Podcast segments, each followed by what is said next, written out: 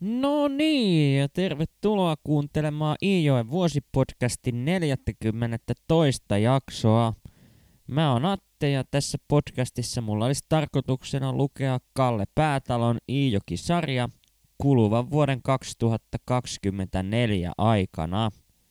Ja jälleen kerran ollaan siinä tilanteessa, että Herkko on saatu tuolta Oulun piirimielisairaalasta takaisin kotiin ja – Kallioniemessä meno jatkuu melko lailla samankaltaisena kuin ennen Herkon toiselle piirikierrokselle lähtemistä, joskin tällä kertaa hän ei ehkä aivan niin paljon epäile riitua uskottomuudesta kuin aikaisemmin, mutta tämän sijaan sitten taas merkitykset ja merkit saavat entistä suuremman roolin ja Herkko näkeekin niitä oikeastaan ihan joka paikassa ja koko ajan – eikä edes minkäänlaisia arkisia asioita pystytä Kallioniemessä tekemään ilman, että Herkko niihin puuttuisi ja järjestelisi uudestaan näiden merkitystensä takia.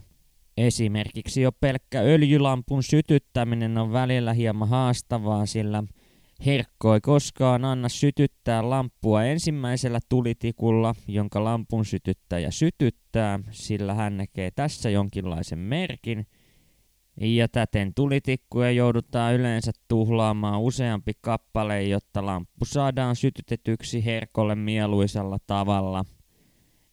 Ja minkäänlaista johdonmukaisuuttahan näissä herkon epäilyissä ei tietenkään ole, mistä mielestäni toimii hyvänä esimerkkinä se, että vaikka hän on jo vuosikaudet Riitua syyttänyt jatkuvasti uskottomuudesta, niin nyt Riitun ollessa raskaana Herkko ei kuitenkaan näe tässä raskaudessa todisteita siitä, että Riitu olisi häntä käynyt pettämässä. Minkäänlaista todellisuuteen nojaavaa pohjaahan näillä Herkon epäilyillä ei missään vaiheessa ole ollut, ja melko lailla mysteeriksi on jäänyt se, että mistä nämä hänen pettämissyytöksensä oikein alun alkaen ovat lähteneet kumpuamaan. Joka tapauksessa Herkko kuitenkin ottaa tämän Riitun raskausuutisen vastaan ihan neutraalisti, eikä häntä tunnu erityisemmin häiritsevän sekään, että hänen sisarensa tytär Pikkulyyti on muuttanut taloon hänen poissa ollessaan. Ja sen verran keuhkotautiaan yhä luulosairastava herkko ojentaa kättänsä Riitun suuntaan, että hän kantaa vettä ja halkoja tuonne pirttiin, mutta muutoin hänen suhtautumisensa työntekoon on aivan samanlaista kuin ennen tuota toista piirimielisairaalan reissua. Eli töitä hän ei kykene omasta mielestään tekemään tästä piakkoin kuolemaan johtavasta keuhkotaudista johtuen, jota hän nyt taitaa sairastaa jo neljättä vuotta. Kallen ajatukset tuosta Herkon sairaudesta alkavat muuttamaan hieman muotoaan, sillä tähän asti hän on lähinnä säälinyt isäänsä ja vähän pelännytkin noita hänen kohtauksiaan, jolloin tuo merkkien näkeminen on kaikista hurjimmillaan – mutta nyt hän alkaa pikemminkin tuntemaan ehkä jonkinlaista välinpitämättömyyttä ja myös sellaista tympääntyneisyyttä tuohon herkon touhuun, mitä hän ei vielä aikaisemmin ole tuntenut. Ja tämä johtaakin siihen, että Kalle alkaa noissa Riitu ja Herkon välisissä riitatilanteissa aiempaa suorasanaisemmaksi ja ilkeämmäksi – ja toisinaan hän saattaa äityä jopa tönimään ja potkimaan herkkoa noissa riitatilanteissa, joissa Kalle tyypillisesti asettuu aina riitun puolelle. Herkko ei kuitenkaan Kallea lyö takaisin, mikä lienee ihan hyvä juttu, etenkin kun Kalle itse on sitä mieltä, että vielä tuona talvena hän ei olisi kyllä Herkkoa vastaan pärjännyt, jos jonkinlainen tappelu olisi syntynyt – mutta nujakoinnin sijaan Herkko tyytyy vaan itkemään ja syyttämään Kallea Riitun kanssa yhdessä häntä vastaan juonimisesta. Näiden riitojen lisäksi Kalle saattaa sitten toisinaan ärsyttää Herkkoa ihan tahallaan tekemällä kaikenlaisia temppuja, jotka Herkko tulkitsee tietenkin merkityksiksi – Ja koska Herkko ei voi olla koskaan puuttumatta näihin merkinantotilanteisiin, niin aina kun Kalle kiusallaan asettelee jonkun ämpärin tai vesiastian siellä Kallioniemessä sattumavaraisesti jonnekin pihamaalle, niin Herkkohan ryntää puolipukeisena äkkiä korjaamaan tuota astian asentoa tai hakemaan sen pois – jotta tämä merkinanto Kallioniemen pihassa loppuisi heti alkuunsa. Eräänä iltana Herkko on sitten vielä vähän normaalia levottomammalla tuulella, kun Riitu menee tunkiolle tekemään tarpeita ja kun Riitu sieltä palaa, niin Herkko aloittaakin melkoisen meuhkaamisen tuosta merkkien antamisesta, sillä Riitupa on sytytellyt siellä tunkiolla tulitikkuja ja Herkko alkaa tivaamaan, että mitäs merkityksiä tämmöisellä jutulla oikein mahtaa olla. Ja tähän hän Riitu toteaa, että siinä kuule ole minkäänlaista muuta merkitystä kuin se, että hän sytytti piippunsa siellä tunkiolla. Ja Herkkohan ei tätä usko, vaan vauhkoontuu aivan täysin ja nappaa pyyhkeen siitä jostakin, mistä käsinsä sellaisen saa, ryntää Kallioniemen rantaa ja alkaa siellä huutamaan ja meuhkaamaan tuota pyyhettä heilutellen niin kovaa kuin sielunsa vaan suinkin sietää. Ja tämähän on Kallelle ja Riitulle täysi järkytys, kun koko kylähän tuon meuhkaamisen totta kai kuulee. Ja Kalle painelee sinne perään, repii Herkolta tuon pyyhkeen käsistä ja toteaa vihaisesti, että nyt lopetat, kun koko kylä joutuu todistamaan tätä sinun hulluuttasi. Mutta Herkko siihen vaan toteaa, että se on kuule tarkoituskin, kun tässä merkkiä ruvettiin nyt oikein kunnolla antamaan. Joten Kalle palaa pirttiin ja siellä he Riitun kanssa ihmettelevät tätä touhua siihen asti, kunnes Herkko palaa takaisin sisälle ja alkaa pummaamaan Riitulta tupakkaa, jolloin Kalle puolestaan painelee pihalle niille maini, jossa Herkko tuon shownsa piti, ja toteaa hänen pahojen aavistustensa käyvän toteen, sillä tuolta Hilturannan suunnalta vaikuttaa useampi mies hiihtävän kohti Kallioniemeä, mistä on helppoa päätellä, ettei tämä herkon mekastus ole jäänyt muilta Jokijärven rannassa asuvilta perheiltä huomaamatta. Kalle palaa kiroten sisälle ja hetken päästä Kallioniemen pirttiin astuvat Koskisen Pauli ja Hiltu Väini. Eli ihan niin suurella miesmäärällä ei tällä kertaa Kallioniemeen saavuttu kuin noilla kerroilla, jolloin herkkaa on lähdetty piirille viemään. Ja suorasanaisuudestaan tunnettu Koskisen Pauli alkaakin siinä saman tien tivaamaan, että mitäs menoa täällä oikein pidetään ja mikä siinä on, kun ei tuota herkkoa saada lähtemään millään töihin. Ja heittääpä hän ilmoille vähän sellaisiakin puheita, että mahtaisikohan ongelma olla sittenkin riitussa eikä herkossa – ja hän kysyy Kallelta suoraan, että kerroppas nyt, mikä tämä tilanne täällä teillä todellisuudessa on. Kalle joutuukin hyvin suorasanaisesti avautumaan Koskisen Paulille tuosta Herkon hulluudesta, mutta nämä Herkon pettämissyytökset Kalle jättää mainitsematta siitä syystä, että toinen näistä syytösten kohteena olevista miehistä, eli Koskis Jussi, on Paulin isä, eikä Kalle täten kehtaa asiaa mainita.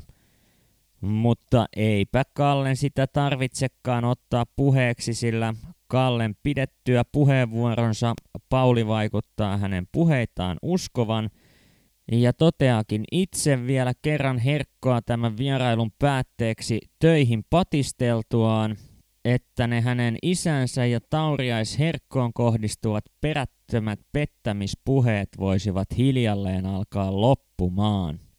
Paulin mukana Pirttiin pamahtanut Hiltuväini ei juurikaan suutaan tässä käynnin aikana availe, vaikka toteaakin siinä varovaisesti, että kyllähän se herkko voisi niitä savottahommia alkaa hiljalleen taas katsomaan, mutta näillä puheilla pojat lähtevät pois Kallioniemestä ja tilanne jossain määrin laukeaa.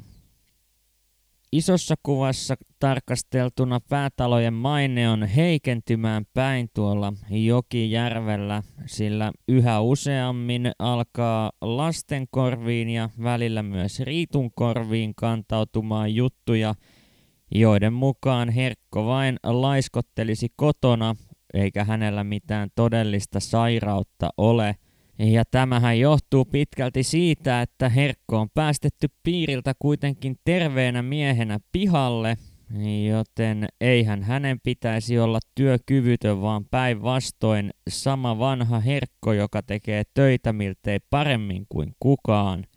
Ja näistä kriteereistä, joiden nojalla Herkko on mielisairaalasta ulos päästetty, ei ole tässä romaanissa toistaiseksi mainittu sanaakaan, muuten kuin ympäri pyöreästi todeten, että terveen miehen paperit käsissään Herkko on tuolta sairaalasta ulos kävellyt. Ja mysteeriksi tällä erää jää, että onko Herkko sitten oppinut esittämään tervettä – vai eivätkö sairaalan resurssit yksinkertaisesti riitä siihen, että herkkoa pidettäisiin kauemmin hoidettavana? Selvää on kuitenkin ollut se, että molemmilla kerroilla, kun Herkko on sairaalasta palannut, niin hänessä ei ole ollut edes pienintäkään merkkiä siitä, että mitään todellista tervehtymistä olisi tapahtunut, vaan tuo Merkkejä ja merkitysten näkeminen on jatkunut käytännössä suoraan siitä kohdasta, mihin se ennen sairaalaan passittamista herkolta jäi. Alkaa kuitenkin näyttämään siltä, että kunnalla on nyt todellinen halu jotenkin avata tämä umpisolmu, joka herkon ympärille on vyyhdiksi keräytynyt – ja eräänä iltana Kallioniemeen saapuu kunnan lääkäri, joka haluaa hieman tutkia herkkoa ja keskustella myös herkkojen Riitun kanssa siitä, miten herkko saataisiin jälleen toimintakykyiseksi. Lääkäri aloittaa tutkimalla herkon keuhkot ja keuhkoja kuunneltua hän joutuu toteamaan, että – Eipä siellä keuhkoissa kyllä minkäänlaisia keuhkotautiin viittaavia rohinoita kuulu.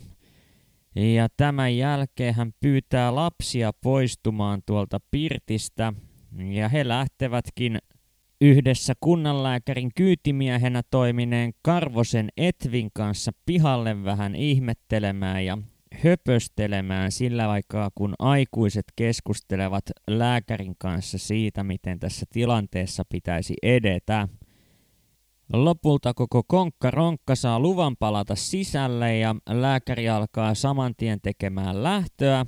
Ja lääkärin poistuttua Riitu ei suostu sanomaan saman tien yhtään mitään siitä, mistä siinä on kolmistaan keskusteltu, mutta sen verran kuitenkin selviää, että Riitun ja Herkon on lähdettävä lähipäivien aikana kaksin käymään Taivalkoskella pappilassa. Ja muutamaa päivää myöhemmin sinne pappilaan myös lähdetään ja tätä matkaa ei taitetakaan kävellen tai hiihtää, vaan kunta on järjestänyt ihan rekikyydin Herkolle ja Riitulle tuon matkan tekemiseksi – Joten sinnehän he lähtevät ja lapsi Katras jää Kallioniemeen odottamaan isän ja äidin paluuta takaisin kotiin. Illan jo hämärryttyä huomaavat lapset, että nyt saapuu romppasen hevonen kohti Kallioniemeä, mutta hevosen kyydissä onkin vain kaksi ihmistä. Ja tämähän heittää totta kai heti ilmoille kysymysmerkin siitä, että missä on kolmas henkilö – jonka täytyisi olla mukana matkassa, jos sekä isä että äiti palaisivat tuolta pappilan reissulta. Ja niinhän siinä käy, että Riitu palaa yksin kotiin ja Herkko on jäänyt tuolle reissulle. Mutta tällä kertaa Herkkoa ei olekaan lähdetty viemään tuonne piirille, vaan hänet on toimitettu Pelson suon pakkotyölaitokseen, mikä ei suinkaan ole minkäänlainen kuntouttavaa työtoimintaa harjoittava laitos, vaan rangaistuslaitos, jonne tyypillisesti toimitetaan mielisairaiden sijaan vankeja. Ja koska Riitu ei halua keskustella tästä asiasta kaikkien lasten kuullen, hän toteaa, että lähdetäänpä Kalle katsomaan tuota viimeisillään tiineenä olevaa lehmää ja hakemaan samalla vähän rannasta vettä. Joten kuunnellaanpa nyt pieni katkelma täyden tuntirahan sivuilta 275, 276 ja 277 jossa Riitu ja Kalle kertaavat tämän pappilareissun tapahtumia. Miten on mahdollista, että isä laitettiin Pelsonsuolle? Sinnehän viiään semmosia, jotka ei maksa lapsen ruokkoja ja kuuluvat muuten niin liipparien kastiin. Kaikki näkyy olevan mahdollista. Meidän elämässä on nyt semmoisen tuurin aika, että saapi outtaa mitä tahansa, äiti sanoo – kääntyy katsomaan Ilonaa, jonka tissit ovat pullistuneet ja takareja ympärystä turvonneet, aivan kuin kääntyneet ulospäin. Tuonhi Ilonan poikimisen ajatteleminen ihan vapisuttaa. Outanku käteni alta, että tapahtuuko sekkää kunnialla. Sitten vielä tästä omasta isosta mahasta selviytyminen. Pelkään pollauttavani täyden itkun, ja kuin sitä estääkseni rääkäisen, että itsekin säikähdä – mitä ne kunnan herrat sano, kun laittavat isän pelsolle? Kirkolle oli tullut useampia kunnan luottomiehiä, vissi ympäri pitäjää. Heti kun palasimme pappilasta, ne ottivat isän luokalle. Alakovat pottuutella, että lähteekö isäsi Savotaan vain ei.